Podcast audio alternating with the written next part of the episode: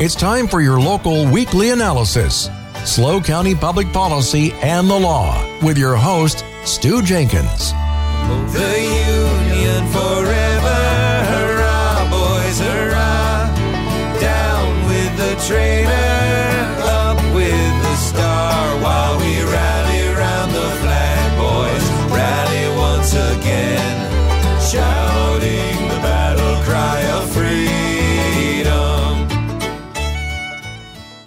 Welcome to SLO County Public Policy and the Law, only on K News FM 98.5. I'm your host, Stew Jenkins. As a lawyer, I help folks protect their families and real estate in their estate plans. Since 1978, I have tried several thousand SLO County court cases. It has been my privilege to strike down unconstitutional election laws and city ordinances. I've also been honored to serve repeatedly as Superior Court Special Master, and I successfully sued the Bureau of Cannabis Control to compel them to take down marijuana billboards along Route 101. Office holders, lawyers, and activists appear on SLO County Public Policy and the Law to inform you about government actions shaping your lives. Last week, I had resident for quality neighborhood advocate Kathy Walker telling us how she took on City Hall to stop Palm Street from being closed off to turn that residential street into a homeless encampment. Then lawyer Saro Rizzo talked about homeowners associations and what you can do legally and practically if the one you are in goes off the rails. If you missed last week's show, log into the podcast of the interviews at knews985.com. That's K N E W S 985.com. I'm pleased today to chat in our first hour with former Councilman T. Keith Gurnee about how SLO City's policies are degrading downtown commerce and the quality of life for residents. Parking, planning, roads, bike lanes, and finance are all going to be on the table. And in our second hour, it's a treat to have former Grover Beach Mayor Debbie Peterson talk about South County towns of Pismo Beach, Arroyo Grande, Grover Beach, and Oceano, and their proposed ever increasing water rates to fund a sewage recycling plant for your water household supply. And she may touch on SLOCOG's proposal for another county-wide sales tax increase. But now, let's talk with T. Keith Gurnee. Keith, it's so good to have you on the show. Good to see you too, Stew. Now, um, for our listeners, uh, T. Keith Gurnee was a student at Cal Poly when I was a student at Cal Poly, and he ran for. I was a younger student at Cal Poly. Yeah, you were probably in your teens. I was. Uh, I was brand new. Yep. And uh, he ran for city council, and by golly, he was the first student in the history of the town, and I think the last student in the so, history so far the only one. Yeah. to get elected to the city council. Yep. So, wh- when was that, Keith? 1971. Oh my, yeah. So that gave him a world of experience. Uh, you were at Cal Poly, and I think you started out in the architecture department. Yeah, I, I, I right. came here in the late 60s to study architecture at Cal Poly. Yeah. And uh, Cal Poly was only about 6,000 students at the time and hardly any women, so I had to find my future wife to be and encouraged her to come to Cal Poly. And You were recruiting. yes, I was. But uh, when I got elected, I I married my wife in uh, September of uh, 1970. Two months later, I was running for city council. I had no clue I was going to be doing that, and neither did she. You just surprised the heck out of her, didn't yeah, she was surprised. but somehow uh, I put together a good little coalition and a little bit of money, very little, and got elected in April of that of 1971. And back then, you had to be 21 years old to vote, so my wife was too young to vote for me.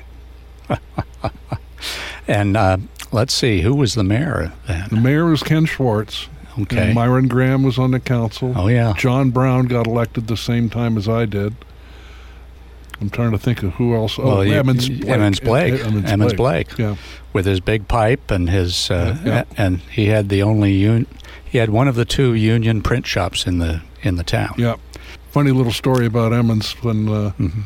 when I uh, urged the council to ban smoking in in City Hall and during the council meetings. Um, Emmons liked to smoke his pipe. Right there in the he city said, hall.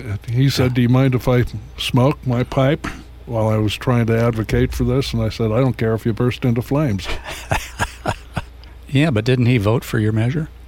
Yeah, he ended up voting for it. Yeah. Yeah, So that was the last pipe he ever had on the dais, wasn't it? yeah, yeah. Yeah, those were uh, those were heady days. They were. You know, the there was a war on. You were, I think, you'd started in the architecture department. I did you stay in architecture, or did you go to? No, after I was on the council for a couple of years, I uh, switched my major to city and regional planning, but I still dabble in architecture, and I Mhm. I, I was in the profession of architecture and uh, urban design and city and regional planning. Well, I think you and Mary Kay built your own house here in town. Yes? I did. So the city is going through another sea change. I mean, in the 70s, it was going through a sea change uh, where uh, there was a lot of effort to control growth. And in fact, um, when I moved here in 1961, San Luis Obispo and Santa Maria were exactly the same population. Yeah, yeah. Um, but Santa Maria's downtown kept moving south because their city council didn't want any controls on growth, and so there was a new shopping center every few years down Broad Street, and the old downtown would die as the new shopping centers Yeah. went in. yeah. On the other hand, in the 70s, San Luis Obispo um, had a lot of folks who wanted to control growth. And um, I I think, were you part of that? Yes, I was. Uh, the issues when I first came here, downtown was a pretty sad little place. There was a lot of car sales lots, a lot of hardware stores, nothing like the town is today. Mm-hmm. And uh, but Ken Schwartz and Myron Graham started it, taking it down the road to really revitalizing the community. And I was fortunate enough after getting elected to be there to cut the ribbon for Mission Plaza, which was the beginning of the renaissance of downtown San Luis Obispo. That's right. That had been a real junky little block uh, Yeah. across from the mission. Yep. Um, literally junky. Yep. uh, and it was uh, it was the place where when the uh, when the semis brakes failed on uh, the Cuesta grade, that was their last chance to finally stop. Yep. Uh, and they'd come all the way through town with no brakes, uh, with their horns blaring, and uh, somehow there was enough junk uh, right there at the, what's now the Mission Plaza that they could finally run into something and stop Yep. without killing people. Um, the uh, but but right now it seems like uh, we've as a city we've uh, got a number of things going. Uh, We have uh, one of the significant things about the city is it's adding a lot of housing, and some of it is because of decisions of the city council. Some of it is because of state mandates Yep. to allow uh, a lot more housing and uh, to uh, allow housing even in districts that are industrial or commercial. Yep. So, um, is that having an effect on the livability of San Luis? It definitely is. It definitely is. How, how, how do you think that's having an effect? Well, you know, the in 2011, Oprah Winfrey called San Luis Obispo the happiest place in North America. Mhm. And during that Renaissance period in the early 70s, we really started heading in the right direction with creek policies to preserve creeks and setbacks. Set them aside as parks uh, in many cases. A lot of parks. Open space preservation was a key thing. I wrote the first open space element of the general plan. The I'm trying to think of some. It's been a while. the first bike plan was uh, done by a young man by the name of John Williams, and he proposed no bike paths. He said the the most important thing is street maintenance and street sweeping. And why street sweeping? Why is that so important? Because uh, debris in the street, it's hard to ride bikes through debris. okay. Then uh, the downtown revitalization um, public transit was Councilmember Steve Pedersen and I uh, started the first public transit in in in San Luis Obispo. Uh-huh. So we got a lot of good things done. Yeah. And uh, in 1977, I decided I had to grow up and get a job, and I took a position up in uh, Humboldt County doing the local coastal plan. Well, in- in those days, the uh, service on the city council was uh, unpaid almost entirely, wasn't it? No, I, I was making a whopping $150 a month. Yeah, that's what I said. the, uh, you know, there's a number of council members who uh, now uh, make, you know, over a thousand dollars uh, a month, Oh, yeah. and uh, they also get stipends for serving on various uh, commissions and boards. Yeah. Uh, in addition, in spite of uh, there's actually a provision of the city charter that may prohibit that, but uh, I don't think that's been enforced. Yeah, in the 1970s, also, we had uh, the Residents for Quality Neighborhoods formed with Mhm, uh, Dottie Connor, Yeah. and uh, they they're still going, although uh, they're not being listened to by this city council. There, there's, uh, as a matter of fact, there was a uh, annual dinner of the Residents for Quality Neighborhoods uh, just last week at uh, the Cafe Roma, and the uh, city manager Derek Johnson did come and speak at that. Um, I, I thought he at least gave a fair amount of uh, lip service to the importance of residents for quality neighborhoods and their effect even today on on city policy, but but my sense of most of the membership is that um, they they feel like they get happy talk most of the time. Yeah, and I think uh, you know ever since uh, about 2014, Mm-hmm. that uh, happiest place in America started retreating from what it what, what it had been, and that was when Heidi Harmon and Andy Pease and uh, Aaron Gomez and Dan Rivoire were elected. Mm-hmm. Um, and what and since then the, the the councils have been dominated by the so-called uh, progressive element um, who are trying to force bike paths into every practically every location in Calif- in in in the city including single family residential neighborhoods where it wasn't necessary Well, I don't, I don't think anybody's opposed to a bike path, but um, uh, the the issue seems to center on when a bike path gets put in, parking disappears for folks who are driving cars in residential neighborhoods. Is is that uh, That's One of the biggest problems. it's it is one of the biggest problems between between what this council is doing and they're they're really taking a great small town and uh, it's it's it's becoming kind of their ideological laboratory and uh, playground. Well, Um, in down, downtown, uh, with the um, installation of the, uh, I, I guess they call them protected bike, bike Yep. paths. Yep. Uh, they they take away a lane and they put in a curb, and the bike path path is between the curb and the sidewalk. Um, uh, the, it's not just a curb; it's a whole barrier. Um, so, a lot of the parking disappeared. Um, a lot of the parking disappeared. One lane disappeared. mhm. and uh, with delivery vehicles, uh, you know, food trucks and stuff like that, that have to park in one of those lanes, Yeah. Making Higuera Street a one-lane street. There, there's no uh, no place for them uh, with loading zones and such for them to.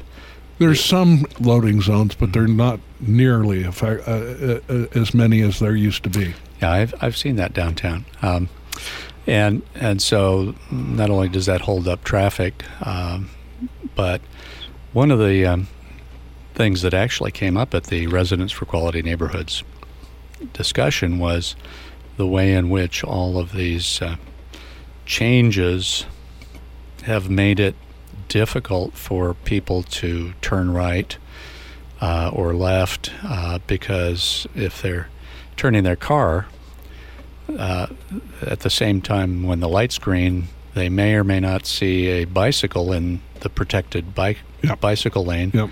because it's it's you know it's distant. It's there's barriers between them, and of course they're not used to it. Um, and I can tell you that on, on the block down the street from where I live, because I live right downtown, uh, once a week I see an automobile almost hit a, Oh yeah, a, It's a a- bicycler. Um, it's exposing cyclists uh, as well as motorists to many, more accidents. you know, many times the cyclist doesn't realize that there's a car about to turn, and the car, the driver of the car doesn't see the cyclist. Yeah. Uh, so far, no one's been killed in that. But uh, one of the comments that was made to me, and I, I hope uh, I'm expecting Derek Johnson to come on the show here soon, but uh, one of the comments was that um, it takes about two years for uh, drivers to get used to all the new signage and the different ways in which um, their vehicles are supposed to operate. I guess I, I remember back to when Peg Pinard was on the city council and changed uh, one of the one-way streets into a two-way street. Pushed real hard for that, and and she had good reasons. But over the next two years, actually over the first year, there were seven people killed Wow. in head-on collisions because they still thought it was a one-way street and they were coming home at night and and uh, so you know those kinds of changes you have to consider. Uh, you know what's I hate to use this word because it's I don't mean a, the uh, pun, but what are the impacts? Yeah. Um, and and so those are uh, those are significant. Well, uh, the- the state has exempted bike path projects from CEQA, from requiring an impact analysis. Well, and and that's fine as long as you have a wise uh, city council and um, And we don't. and wise uh, folks uh, who are planning these things, um, who think about how what are people used to. How can you make a change that's not going to cause them to uh, uh, do something that's going to be deadly? Yeah. So, Well, I was on the Congalton show about the bike path and particularly Anholm mhm, with a guy by the name of Ken Herman who used to work for the city, mhm. uh, avid cyclist, uh, and he is one of the people who really feel that the installations the city's been pu- putting in are very dangerous. Well, folks, you are listening to SLO County Public Policy and the Law. This is your host, Stew Jenkins, and we are having a good discussion with former San Luis Obispo City Councilman T. Keith Gurnee about ways in which the city's policies are impacting the quality of life of residents and commerce downtown. Well, Keith, Yes. um, I I talk to business owners downtown, and I know you do too. Uh, you've been in planning for a long time. Yep. The chief reason that I get uh, told that businesses are leaving downtown San Luis Obispo or are on the verge of collapsing is that they they don't have enough parking for their customers to come in and uh, shop anymore. Yep. And um, uh, can you talk about what the causes Well, of that well, are? Yeah, I think I think with this city council since 2014, uh, they're killing downtown. Well, what what are they doing that's killing downtown? Well, um, the the uh, increase in parking rates is to, to me a non-starter. To go to four dollars an hour to park your car and and giving locals one hour free parking in one parking structure. Um, previous councils sold a couple of parking lots that became hotels downtown Yeah, without replacing the parking. that's right. Uh, now they're finally getting around to building some parking on the Pomo and uh, Palm, I believe it is. Um, but And it- I, I think the estimate given at the uh, RQN uh, meeting, if I re- remember right, by the uh, and don't hold me to this, but I think it had gone from something like 23 million to 56 million dollars for that uh, parking structure. yeah, and had they had they taken the revenue from the sales of those two parking lots and put in parking then, maybe ten years ago, we w- we'd have that parking. We wouldn't be in this fix. yeah.